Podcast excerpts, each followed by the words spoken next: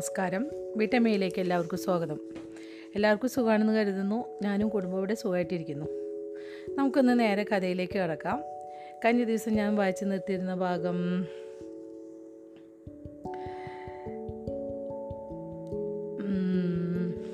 Last ഭാഗം ഞാനൊന്ന് വായിക്കാം. അപ്പോൾ നീലകണ്ഠ ഭഗവാൻ എവിടെയെന്ന് ചോദിക്കുന്നുണ്ട്. എന്ന് വെച്ചാൽ മഗധയെ ആക്രമിച്ച് കീഴടക്കുകയും ചെയ്ത സൈന്യത്തെ നയിക്കുന്നത് ഗണേശനും കാർത്തികേയനും ഭഗീരഥനും ചന്ദ്രകേതുവും ചേർന്ന ചേർന്നാണെന്ന്. അപ്പോൾ നീലകണ്ഠ ഭഗവാൻ എവിടെയെന്ന് ചോദിക്കുന്നുണ്ട്. അപ്പോൾ കനകകാലം ചോദിച്ചു എവിടെ പോയി ഭഗവാൻ? നീലകണ്ഠ ഭഗവാൻ എവിടെ പോയി എന്ന് ചോദിക്കുന്ന ഒരു ഭാഗമാണ് നമ്മൾ ആ ലാസ്റ്റ് ഭാഗം പറഞ്ഞിരുന്നത്. ലാസ്റ്റ് പാരഗ്രാഫ് ഞാനൊന്ന് വായിക്കാം. പെട്ടെന്ന് ഒരു ഭൃത്യൻ കനകകാലയുടെ കാര്യാലയത്തിലേക്ക് ഓടിക്കെതിച്ചു വന്നു. പ്രഭു ദേവി ഇപ്പോൾ തന്നെ തിരുമനസിന്റെ അറിയിലേക്ക് വരൂ. ഭൃഗുമുനി രണ്ടുപേരോടും തൽക്ഷണം അവിടെ എത്താൻ പറഞ്ഞിരിക്കുന്നു. കനകകാലിയും പർവതേശ്വരനും തിടുക്കപ്പെട്ട് പുറത്തേക്ക് വരുമ്പോൾ മറ്റൊരു ഭൃത്യൻ മെലൂഹൻ സേനാപതിയുടെ ഒരു സന്ദേശവുമായി അവരെ സമീപിച്ചു. ആ കത്ത് വിദ്യുത് വിദ്യുത് മാലിയുടേതാണെന്ന് അതിമേൽ പതിച്ചിരുന്ന മുദ്ര കണ്ടപ്പോൾ പർവതേശ്വരന് മനസ്സിലായി. ചക്രവർത്തിയുടെ മുറിയിലേക്ക് നടക്കുന്നതിനിടയിൽ അത് വായിക്കണമെന്ന ഉദ്ദേശത്തോടെ പർവതേശ്വരൻ ആ കത്ത് പൊട്ടിച്ചു. ഇവിടെയാണ് നമ്മൾ വായിച്ചു നിർത്തിയിട്ടുണ്ടായിരുന്നത് ഇനി മെലൂക സ്തബ്ധമാകുന്നു. ഇരുപത്തി ഇരുപത്തി എട്ടാമത്തെ അധ്യായമാണ് നമുക്ക് വായിച്ചു തുടങ്ങാം. പർവതേശ്വര എന്താ കാര്യം? കനകാല ചോദിച്ചു. വിദ്യന്മാരുടെ സന്ദേശം വായിച്ചതോടെ പർവതേശ്വരന്റെ മുഖം വിളറി വെളുത്ത് വിളറി വെളുത്തത് കനകകാല കണ്ടു. പർവതേശ്വരനെ അതിന് മറുപടി പറയാൻ കഴിയുന്നതിന് മുൻപായി അവർ ചക്രവർത്തിയുടെ കാര്യാലയത്തിന്റെ വാതിക്കൽ എത്തിക്കഴിഞ്ഞിരുന്നു. പർവതേശ്വരനും കനകകാലിയും ചക്രവർത്തിയുടെ മുറിയിലേക്ക് പ്രവേശിച്ചു. ദക്ഷൻ ദോഷം കൊണ്ട് ചേറി പർവതേശ്വര താങ്കൾക്ക് സൈന്യത്തിന്മേൽ നിയന്ത്രണമുണ്ടോ ഇല്ലയോ? ശ്രീരാമദേവന്റെ നാമത്തിൽ താങ്കൾ എന്താ ഇവിടെ ചെയ്തുകൊണ്ടിരിക്കുന്നത്? ചക്രവർത്തി എന്തിനെക്കുറിച്ചാണ് പറയുന്നതെന്ന് പർവതേശ്വരന് മനസ്സിലായിരുന്നു. ഈ വിഷയത്തിൽ ചക്രവർത്തിയുമായി സംസാരിക്കുന്നത് പാഴ്വേലയായിരിക്കുമെന്ന് അദ്ദേഹത്തിന് അറിയാമായിരുന്നു. തലകുനിച്ച് ചക്രവർത്തിയെ നോക്കി കൈകൂപ്പി അഭിവാദ്യം ചെയ്ത ശേഷം അദ്ദേഹം ഒന്നും മിണ്ടാതെ നിന്നു. ഒന്നും മിണ്ടാതിരിക്കുന്നതാണ് ബുദ്ധിയെന്ന് അദ്ദേഹത്തിന് തോന്നി. സേനാപതേ മോശം വാർത്തകൾ ഭൃഗു പറഞ്ഞു. ശിവൻ മൃഗവാടി ആക്രമിച്ച് കീഴടക്കിയിരിക്കുന്നു. എന്ത്? സ്തബ്ധയായിപ്പോയ കനകകാല ചോദിച്ചു. അവരെങ്ങനെ ഇത്ര വേഗം മൃഗവാടികയിലെത്തി അവരെങ്ങനെ ലോതലിന്റെ പ്രതിരോധത്തെ ഭേദിച്ചു? അതിഗംഭീരമായി രൂപകൽപ്പന ചെയ്യപ്പെട്ട കടൽക്കോട്ടയായിരുന്നു ലോതൽ. ലോതലിന്റെ പ്രതിരോധത്തെ പരാജയപ്പെടുത്തണമെങ്കിൽ ശത്രുവിന് നിരവധി പ്രതികൂല ഘടകങ്ങളെ മറികടക്കേണ്ടതായി വന്നു. തെക്കുകിഴക്കൻ മെലൂഹയിലേക്കുള്ള ഒരു കവാടമായിട്ടാണ് ലോതൽ അറിയപ്പെട്ടിരുന്നത്. ശത്രു സൈന്യത്തിന് മൃഗവാടിയിലെത്തണമെങ്കിൽ ലോതലിനെ ഭേദിക്കുകയല്ലാതെ മറ്റൊരു മാർഗവുമില്ലായിരുന്നു. ഭൃഗു അഞ്ച് പേപ്പർ സ്റ്റോറുകൾ ഉയർത്തിപ്പിടിച്ചു. ഇത് മൃഗവാടിയിലെ പ്രവിശ്യാധിപൻ അയച്ചതാണ്. സ്വാഭാവികമായും ജനാർദ്ദജൻ ശിവനോട് കൂറു പ്രഖ്യാപിച്ചു കഴിഞ്ഞു. രാജ്യദ്രോഹി. പന്നി. ദക്ഷൻ മുരണ്ടു. അയാൾ ഒരിക്കലും വിശ്വസിക്കാൻ പാടില്ലെന്ന് എനിക്കറിയാമായിരുന്നു. പിന്നെന്തിനാണ് രാജൻ അയാളെ അങ്ങ് ലോതലിലെ പ്രവിശ്യാധിപനായി നിയമിച്ചത്? ഭൃഗു ചോദിച്ചു. രാജൻ വിഷണനായി. ഭൃഗു പർവതേശ്വരന് നേരെ തിരിഞ്ഞു. പർവതേശ്വര ലോതലിനെക്കുറിച്ച് താങ്കൾ ഉയർത്തിയ സംശയങ്ങൾ ശരിയായി ഭവിച്ചു. താങ്കൾ പറഞ്ഞ കാര്യങ്ങൾ വേണ്ടവിധം ശ്രദ്ധിക്കാത്തതിന് എന്നോട് ക്ഷമിച്ചാലും. കുറച്ചുകൂടി മുമ്പ് വിദ്യന്മാലിയുടെ നേതൃത്വത്തിൽ കരുത്തറ്റ ഒരു സേനയെ ലോതലിലേക്ക് അയച്ചിരുന്നുവെങ്കിൽ ആ നഗരത്തിന്റെ നിയന്ത്രണം നമ്മുടെ കയ്യിൽ തന്നെ ആകുമായിരുന്നു. പ്രഭു സംഭവിച്ചു പോയ കാര്യങ്ങൾ തിരുത്താൻ നമുക്ക് കഴിയില്ല പർവതേശ്വരൻ പറഞ്ഞു. ഇനി എന്തു ചെയ്യണമെന്ന കാര്യത്തിൽ നമുക്ക് ശ്രദ്ധയൂന്നാം. വിദ്യുത് മാലിയുടെ ഒരു സന്ദേശം എനിക്ക് ലഭിച്ചിട്ടുണ്ട്. ഭൃഗു പർവതേശ്വരന്റെ കയ്യിലുള്ള കത്ത് കണ്ടു. ആ ദളപതി എന്താണ് പറയുന്നത്? ആ സന്ദേശം വായിച്ചപ്പോൾ രഹസ്യാന്വേഷണ വിഭാഗത്തിന് പരാജയം സംഭവിച്ചതായിട്ടാണ് എനിക്ക് തോന്നുന്നത്. പർവതേശ്വരൻ പറഞ്ഞു പെട്ടെന്ന് ഒരു ലക്ഷം സൈനികരുമായി ശിവഭഗവാൻ മൃഗവാടിയുടെ കവാടത്തിൽ പ്രത്യക്ഷപ്പെട്ടുവെന്നാണ് അയാൾ പറയുന്നത്. വെറും ഇരുപത്തി അയ്യായിരം സൈനികരുമായി അയാൾ ധീരമായി ചെറുത്തുനിൽപ്പ് നടത്തി നോക്കിയെങ്കിലും പരാജയപ്പെട്ടു. മൃതികവാടിയുടെ തന്ത്രപരമായ പ്രാധാന്യത്തെക്കുറിച്ച് കനകാലയ്ക്ക് അറിയാമായിരുന്നു. സരസ്വതി നദിയിലെ നാവിക സേനാ വ്യൂഹത്തിന്റെ അടിസ്ഥാനമാണ് മൃഗവാടി. ഭഗവാൻ മൃഗവാടിയുടെ നിയന്ത്രണം പിടിച്ചെടു പിടിച്ചെടുത്തുവെങ്കിൽ സരസ്വതിയുടെ നിയന്ത്രണവും അദ്ദേഹത്തിനായിരിക്കും. ശിവൻ ഭഗവാനൊന്നുമല്ല ദക്ഷൻ അലറി നിങ്ങൾക്ക് എങ്ങനെ അത് പറയാൻ ധൈര്യമെന്നോ? നിങ്ങൾക്ക് ആരോടാണ് കൂറ് കനകകാല? ദക്ഷൻ ദേഷ്യത്തോടെ അലറി. രാജൻ ഭൃഗു പറഞ്ഞു അദ്ദേഹത്തിന്റെ സ്വരത്തിലെ ശാന്തത അതിനകത്തെ ഭീഷണിയെ മറച്ചു പിടിക്കുന്നതായിരുന്നു ദക്ഷൻ ഭയം കൊണ്ട് പൊളഞ്ഞു. രാജൻ അങ്ങിപ്പോൾ പള്ളിയറയിൽ പോയി വിശ്രമിക്കുന്നതായിരിക്കും ഉചിതം. എന്നാലും രാജൻ വീണ്ടും ഭൃഗു പറഞ്ഞു എന്റേതൊരു അപേക്ഷയായിരുന്നില്ല. തനിക്കെതിരെ ഭൃഗു ഉയർത്തിയ കടുത്ത അനാദരവിൽ നടുക്കം കൊണ്ട് ദക്ഷൻ കണ്ണടച്ചു. അദ്ദേഹം എഴുന്നേറ്റ് പുറത്തേക്ക് നടന്നു. പോകുന്നതിനിടയിൽ ഭാരതത്തിന്റെ ചക്രവർത്തിക്ക് നൽകപ്പെടേണ്ടതായ ആദരവിനെക്കുറിച്ച് ശ്വാസോച്ഛ്വാസത്തിനിടയിലൂടെ അയാൾ പിറുപിറുത്തു. ഒന്നും സംഭവിക്കാത്ത മട്ടിൽ അക്ഷോഭിനായി ഭൃഗു പർവതേശ്വരനു നേരെ തിരിഞ്ഞു. സേനാപതി പിന്നെന്തൊക്കെയാണ് വിധിന്മാലി പറയുന്നത്? ഇപ്പോൾ സരസ്വതി നദി മുഴുവനും ഭഗവാൻ ശിവന്റെ നിയന്ത്രണത്തിലാണ്. പക്ഷേ കാര്യങ്ങൾ അതിലുമേറെ മോശമായിരിക്കുന്നു. മോശമായിരിക്കുന്നുവെന്നോ? മൃതികവാടിയിലെ ജനങ്ങൾ ഇപ്പോൾ അദ്ദേഹത്തിനോട് കൂറുക്ക് പ്രഖ്യാപിച്ചു കഴിഞ്ഞു. വിദ്യന്മാലിയുടെ സൈന്യത്തിലെ ശേഷിക്കുന്ന സൈനികരെ യുദ്ധത്തടവുകാരാക്കിയിരിക്കുന്നു ഭാഗ്യവശാൽ അഞ്ഞൂറ് ഭടന്മാരുമൊത്ത് രക്ഷപ്പെടുവാനും ഈ സന്ദേശം അയക്കുവാനും വിദ്യന്മാലിക്ക് കഴിഞ്ഞു. അപ്പോൾ നീലകണ്ഠൻ നേരിട്ട് മൃതികവാടിയിൽ എത്തിയിരിക്കുകയാണല്ലേ? മൃഗു ചോദിച്ചു. പർവതേശ്വരന്റെ മുന്നിൽ വെച്ച് വ്യാജ നീലകണ്ഠൻ എന്ന പ്രയോഗം പുറത്തു വരാതിരിക്കുവാൻ അദ്ദേഹം പ്രത്യേകം ശ്രദ്ധിച്ചു. അപ്പോൾ നമ്മുടെ സൈനികർക്ക് കാവൽ നിൽക്കുവാൻ സ്വന്തം സൈനികരെ അയാൾ ഉപയോഗിക്കേണ്ടതായി വന്നിരിക്കുന്നു അങ്ങനെ ഉപയോഗിക്കേണ്ടതായി വന്നിരിക്കുന്നു. അങ്ങനെയല്ലേ? അല്ല തലയാട്ടിക്കൊണ്ട് പർവതേശ്വരൻ പറഞ്ഞു. മൃതികവാടിയിലെ പ്രജകളാണ് നമ്മുടെ സൈനികരെ തടവുകാരായി പിടിച്ചുവെച്ച് അവർക്ക് കാവൽ നിൽക്കുന്നത്. തൊണ്ടയ്ക്കൊരു കിരിയിരിപ്പുണ്ട് അത് അടയ്ക്കാണ്. തൊണ്ട ഒരു പ്രശ്നമുണ്ട്. ഇവിടെ ഇപ്പോൾ ശരിക്കും ഒരുവിധം തണുപ്പൊക്കെ തുടങ്ങിയിട്ടുണ്ട്. ഇപ്പോൾ വിൻഡോ ഒക്കെ തുറന്നിട്ട് നല്ല തണുത്ത കാറ്റടിക്കുന്നുണ്ട് അപ്പോൾ അതുകൊണ്ടാണ് തോന്നുന്നുണ്ട് ഇപ്പോൾ രാത്രിയിൽ നമ്മൾ നട വൈകിട്ട് നടക്കാൻ പോകുമ്പോഴേ നല്ല കാറ്റ് അടിക്കുന്നുണ്ട്. അപ്പോൾ നട പോയി നടന്നു പോയി വന്നേ ഉള്ളൂ. അപ്പോൾ അതാണ് ഇപ്പോൾ ചുമയും തൊണ്ടയ്ക്കൊക്കെ കിരികിരിപ്പ്. അപ്പോൾ അതുകൊണ്ട് വായിക്കുന്നതിന്റെ ഇടയിലൊരു പ്രശ്നമുണ്ട്.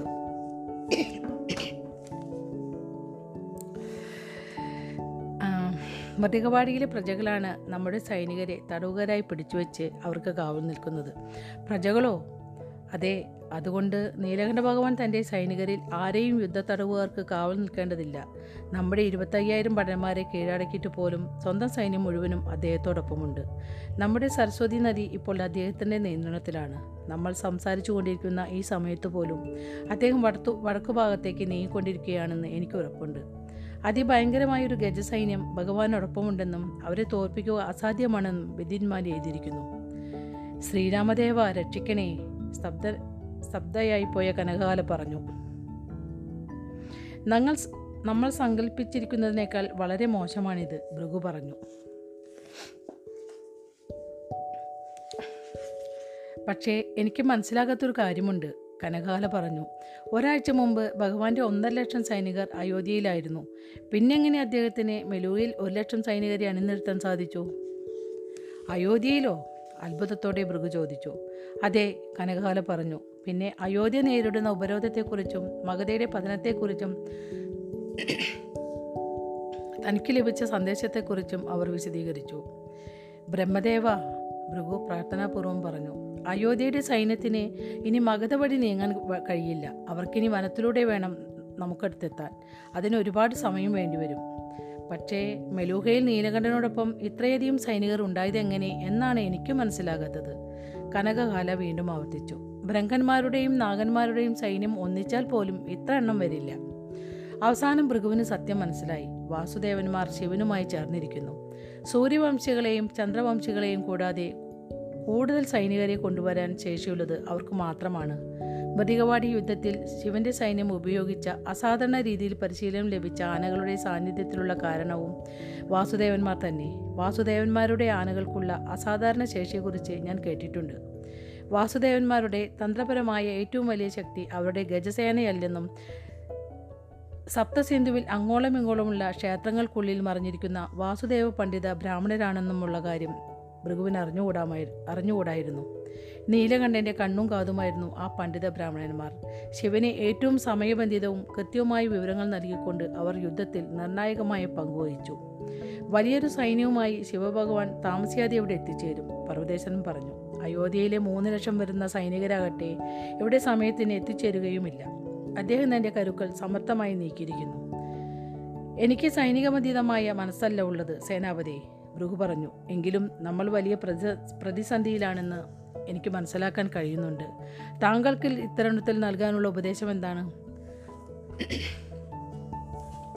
പർവതേശ്വരൻ തന്റെ കൈപ്പിടം ചേർത്ത് പിടിച്ച് ചൂണ്ടിവിരയിൽ കൊണ്ട് കവിളിൽ ഉരച്ചു.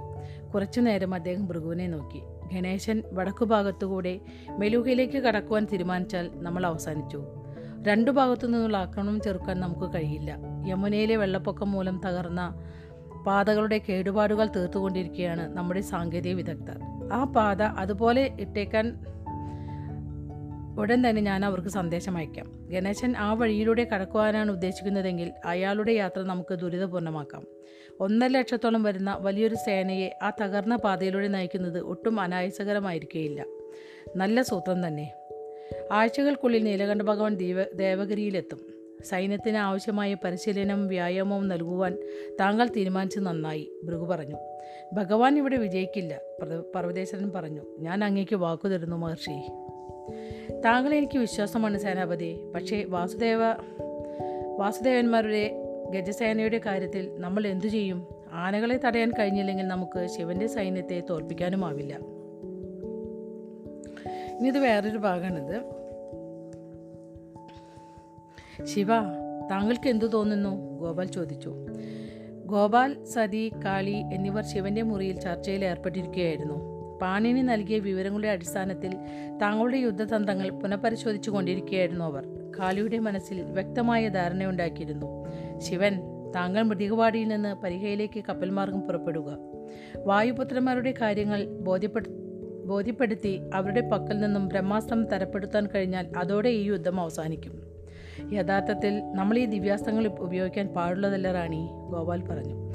അത് മാനുഷിക നിയമങ്ങൾക്കെതിരാണ്. ശത്രുവിനെ ഭയപ്പെടുത്തി തടഞ്ഞു നിർത്താൻ മാത്രമേ അത് ഉപയോഗിക്കാൻ പാടുള്ളൂ. ശരി ശരി. കാളി അതും കാളി അത് ശരിവയ്ക്കുന്ന മട്ടിൽ പറഞ്ഞു. ഞാൻ സമ്മതിക്കുന്നു. പണ്ഡിറ്റ്ജി പരി പരിഹയിൽ എത്തിച്ചേരുവാൻ എത്ര സമയമെടുക്കും? ശിവൻ ചോദിച്ചു. ഏറ്റവും കുറഞ്ഞത് ആറുമാസം ഗോപാൽ പറഞ്ഞു. കാറ്റ് നമുക്ക് അനുകൂലമല്ലെങ്കിൽ അതിനൊരു ഒമ്പത് മാസ ഒമ്പത് മുതൽ പന്ത്രണ്ട് മാസം വരെ വേണ്ടിവരും എങ്കിൽ തീരുമാനം വ്യക്തമായി. ശിവൻ പറഞ്ഞു ഈ ഘട്ടത്തിൽ പരിഹയിലേക്ക് പോകുന്നത് ബുദ്ധിപരമല്ല. എന്തുകൊണ്ട്? കാളി ചോദിച്ചു. സമയവും വേഗതയും ഇപ്പോൾ നമുക്കൊപ്പമാണ് കാളി. ശിവൻ പറഞ്ഞു ഏറ്റവും കുറഞ്ഞത് ആറോ എട്ടോ മാസത്തിനുള്ളിൽ അയോധ്യയിലെ സൈന്യത്തിന് മെലൂഹയിൽ എത്തിച്ചേരാൻ കഴിയില്ല. ഗണേശനും കാർത്തികേയനും ആഴ്ചകൾക്കകം മെലൂഹയുടെ വടക്കൻ അതിർത്തിയിൽ എത്തിച്ചേരാൻ കഴിയും. നമുക്ക് ആറുമാസത്തെ സാവകാശവും രണ്ടര ലക്ഷം സൈനികരുടെ പിൻബലവും ലഭിക്കും. അതുവരെ മെലൂഹയ്ക്ക് എഴുപത്തി അയ്യായിരം സൈനികരുടെ പിൻബലമേയുള്ളൂ. ആ സാഹചര്യമാണ് ഞാൻ ഇഷ്ടപ്പെടുന്നത്. നമുക്ക് ഈ യുദ്ധം ഇപ്പോൾ ഇവിടം കൊണ്ട് അവസാനിപ്പിക്കണം. ഞാൻ പരിഹയിൽ പോയി മടങ്ങി വരുമ്പോഴേക്കും സാഹചര്യങ്ങൾ അപ്പാടെ മാറിയിരിക്കും. പിന്നെ ഒരു കാര്യം കൂടി മറക്കാതിരിക്കുക. വായുപുത്രന്മാർ ഭൃഗുമഹർഷിക്കൊപ്പമല്ല. അതിനർത്ഥം അവർ നമ്മളെ പിന്തുണയ്ക്കുമെന്നല്ല. അവർ നിഷ്പക്ഷത പാലിക്കാൻ തീരുമാനിച്ചേക്കാം. അത് ബുദ്ധിയാണ്. സതി സമ്മതിച്ചു. നമ്മൾ ദേവഗിരി കീഴടക്കി അവിടുത്തെ സോമരസ നിർമ്മാണശാല നശിപ്പിച്ചാൽ പിന്നെ വായുപുത്രന്മാർ എന്തു തന്നെ വിചാരിച്ചാലും യുദ്ധം അതോടെ അവസാനിക്കും. ശിവൻ ഇക്കാര്യത്തിൽ എന്താണ് പറയാനുള്ളത്? ഗോപാൽ ചോദിച്ചു. നമ്മൾ നമ്മുടെ നാവികസേനയെ രണ്ടായി വിഭജിക്കണം. ശിവൻ പറഞ്ഞു. ഇരുപത്തിയഞ്ച് കപ്പലടങ്ങുന്ന ചെറിയൊരു വ്യൂഹവുമായി സരസ്വതി നദിയിലൂടെ ഞാൻ പോകാം. പിന്നെ അവിടെ നിന്ന് വടക്കോട്ട് തിരിഞ്ഞ് യമുനയിലൂടെ യമുനയിലേക്ക് കയറാം. ഗണേശനും കാർത്തികേയനും യമുനയുടെ തീരത്തുകൂടെയുള്ള പാതയിലൂടെ വരുമ്പോൾ അവിടെ വെച്ച് നമ്മൾ തമ്മിൽ കണ്ടുമുട്ടും. അവിടെ നിന്ന് ഞാൻ അവരുടെ ഭടന്മാരെ എന്റെ കപ്പലിലേക്ക് കയറ്റിക്കൊള്ളാം. കപ്പൽ വഴി ഞങ്ങൾക്ക് കാൽനടയായി എത്തുന്നതിനേക്കാൾ വേഗത്തിൽ ദേവഗിരിയിലെത്താം. അതിനിടയിൽ സതി മൃതികവാടിയിലുള്ള നമ്മുടെ സൈന്യത്തെ വഹിക്കുന്ന കപ്പൽ വ്യൂഹമായി സരസ്വതി നദി വഴി ദേവഗിരിയിലെത്തും. ഞാൻ പുറപ്പെട്ട് മൂന്നാഴ്ച കഴിഞ്ഞ് സതി പുറപ്പെടുകയാണെങ്കിൽ ഞങ്ങൾ ഏതാണ്ട് ഒരേ സമയത്ത് ദേവഗിരിയിലെത്തും.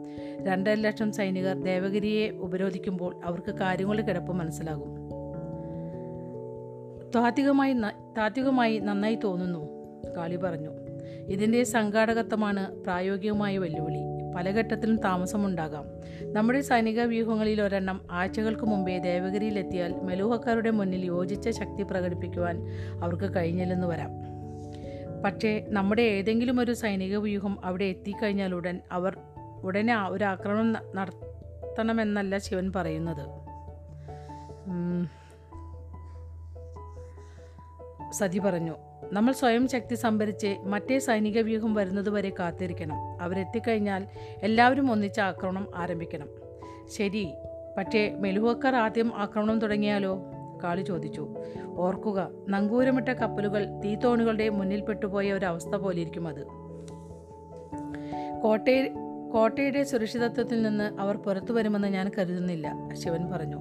കരുത്തന്മാരായ മകുതൻ സൈന്യത്തെ തോൽപ്പിച്ച ഒന്നര ലക്ഷം സൈനികരുള്ള ഒരു സേനയെയാണ് ഞാൻ നയിക്കുന്നത്. അങ്ങനെയുള്ള ഒരു സേനയ്ക്ക് നേരെ വെറും എഴുപത്തയ്യായിരം സൈനികരുമായി മെലൂഹ ആക്രമണം അഴിച്ചുവിടുകയില്ല. സതിയുടെ സൈന്യത്തിൽ ഒരു ലക്ഷം പേരുണ്ട്. വാസുദേവന്മാരുടെ ആനകളും അവൾക്കൊപ്പമുണ്ടാകുമെന്ന കാര്യം മറക്കരുത്. അതുകൊണ്ട് നമ്മുടെ രണ്ട് സൈനിക വിഭാഗത്തിനും ഒറ്റയ്ക്കൊറ്റയ്ക്ക് മെലൂഹയുടെ സൈന്യത്തെ നേരിടാൻ കഴിയും. സേനാപതി പർവതേശ്വരന്റെ കരുത്തറ്റ ചുമരുകൾക്കു മുകളിലുള്ളത് ശാന്തമായി ആലോചിക്കുവാൻ ശേഷിയില്ലാത്ത തലയാണ്. പുറത്തേക്കിറങ്ങി വന്ന് നമ്മളെ ആക്രമിക്കുന്നതിനും നല്ലത് കോട്ടയുടെ സുരക്ഷിതത്വത്തിൽ കഴിയുകയാണെന്ന് അദ്ദേഹത്തിന് അറിയാം. പക്ഷേ നീ പറഞ്ഞ കാര്യം എനിക്ക് മനസ്സിലായി കാളി. സതി പറഞ്ഞു. ഞാൻ അവിടെ നേരത്തെ എത്തിയാൽ ദേവഗിരിയിൽ നിന്ന് പത്തു നാഴിക തെക്കുമാറി ഞാൻ താവളം ഉറപ്പിക്കും. സരസ്വ നദി സരസ്വതി നദിയുടെ കരയിൽ വലിയൊരു കുന്നുണ്ട്. ഉയരമുള്ള പ്രദേശമായതിനാൽ ആ കുന്ന് നമ്മുടെ പ്രതിരോധ തന്ത്രങ്ങൾക്ക് ഗുണകരമായ ഘടകമായി തീരും വാസുദേവന്മാരുടെ ഗജസാന ഉപയോഗിച്ച് ഏറ്റവും വലിയ ഞാനൊരു ചക്രവ്യൂഹം ചമയ്ക്കും. അത് ഭേദിക്കുക അവർക്ക് ഒട്ടും എളുപ്പമായിരിക്കേയില്ല.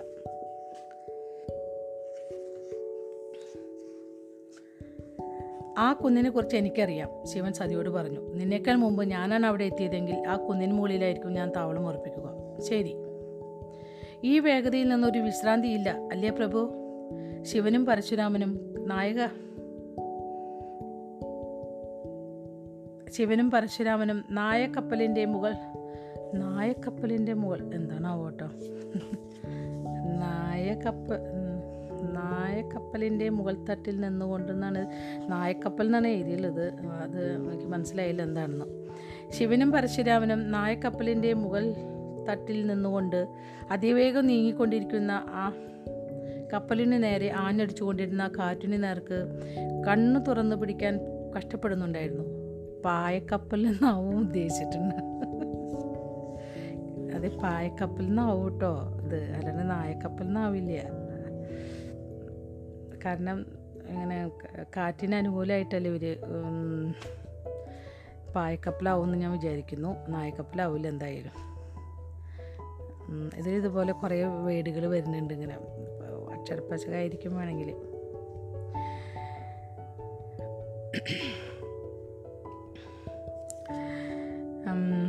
അപ്പോൾ ഞാൻ അടുത്തത് വായിക്കാം. സരസ്വതി നദിയുടെ സരസ്വതി നദിയിലൂടെ നീങ്ങിക്കൊണ്ടിരിക്കുകയായിരുന്നു ആ നാവിക വ്യൂഹം. വെറും രണ്ടായിരം ഭടന്മാർ മാത്രമുണ്ടായിരുന്ന ആ കപ്പൽ മെലുവക്കാർക്ക് ആക്രമിക്കുവാനുള്ള യാതൊരു അവസരവും നൽകിയില്ല.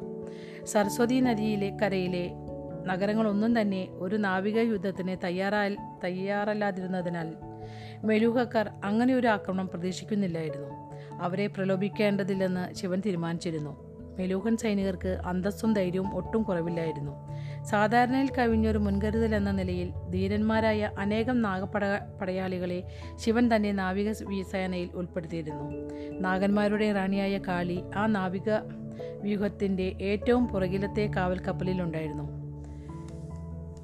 ഇല്ല പരശുരാമ ശിവൻ പുഞ്ചിരി തൂയിക്കൊണ്ട് പറഞ്ഞു. വേഗതയിൽ നിന്ന് ഒരു മോചനവുമില്ല. ഇപ്പോൾ വേഗത വളരെ ആവശ്യമാണ്. ശിവന്റെ ഉത്തരവ് പ്രകാരം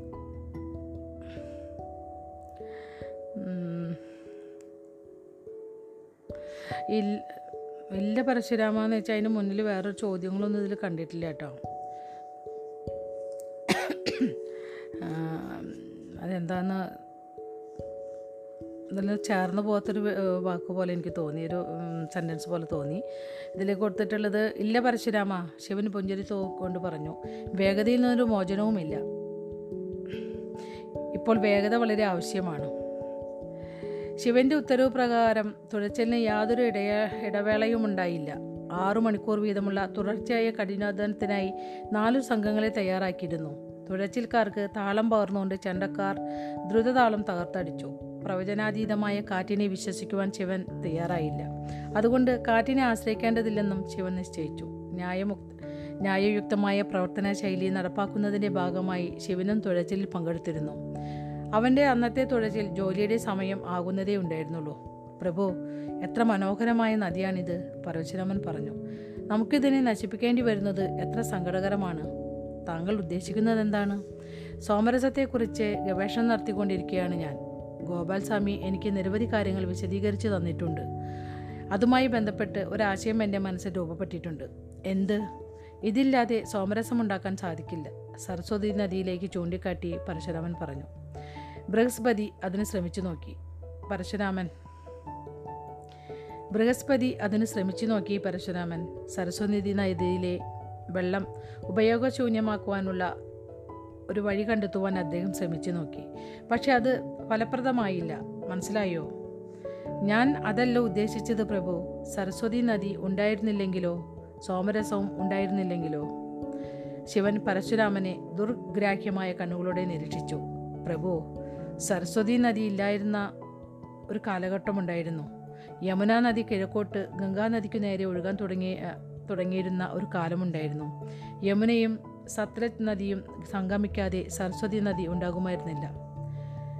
സരസ്വതി നദിയെ നമുക്ക് നശിപ്പിക്കാനാവില്ല. ശിവൻ തന്നെത്താൻ എന്ന മട്ടിൽ പറഞ്ഞു.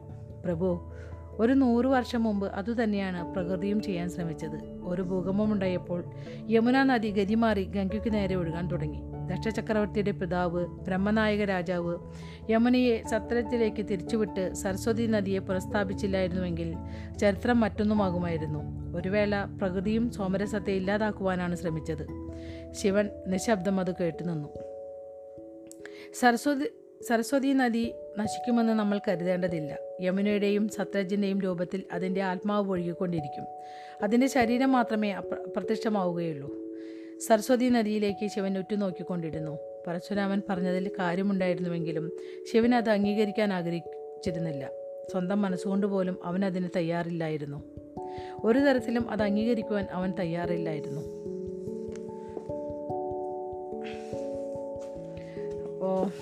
നമ്മുടെ മെലൂഹ സ്തബ്ധമാകുന്നു എന്ന ഈ അധ്യായം ഇവിടെ അവസാനിച്ചിരിക്കുകയാണ്. ഇനി അടുത്ത അധ്യായം എല്ലാ സൈന്യത്തിലും ഒരൊറ്റുകാരനുണ്ട് ഇരുപത്തി ഒൻപതാമത്തെ അധ്യായമാണ് അത് ഞാൻ വേറൊരു ദിവസം വായിച്ചു തരാം. ഇതുവരെ കഥ കേട്ടുകൊണ്ടിരുന്ന എന്റെ എല്ലാ നല്ല സുഹൃത്തുക്കൾക്കും നന്ദി നമസ്കാരം.